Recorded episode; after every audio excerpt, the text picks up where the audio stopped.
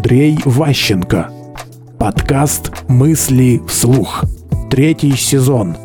Вынь да положи. В некоторых странах вбили в людей правила, что хороший тот, кто сначала прочитает, а потом делает. У этих людей есть плохая привычка. Они спрашивают, если они не поняли.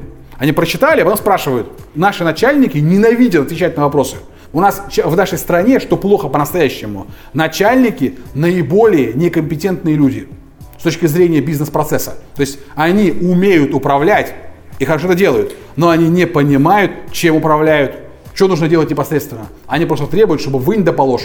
По сути, это работает, но это требует отдельных умений и знаний на низовом уровне. И поэтому у нас отдельно специалисты, отдельно руководители. И у нас не принято вообще проверять у начальника, у чиновника, там, у министра компетентность. Он вообще русский язык знает? Он там вот проходил, этот лидер России, вот эту вот всю эту грамматику-то делал вообще, нет? То есть смысл просто в том, что э, проблема не в том, что раньше сначала инструкция, потом сборка или наоборот, это не имеет значения. Важен результат. Если чтение повышает результативность, сначала читаем. Мысли вслух. Слушайте новые выпуски и ищите аудиокниги Андрея Ващенко на Литресе.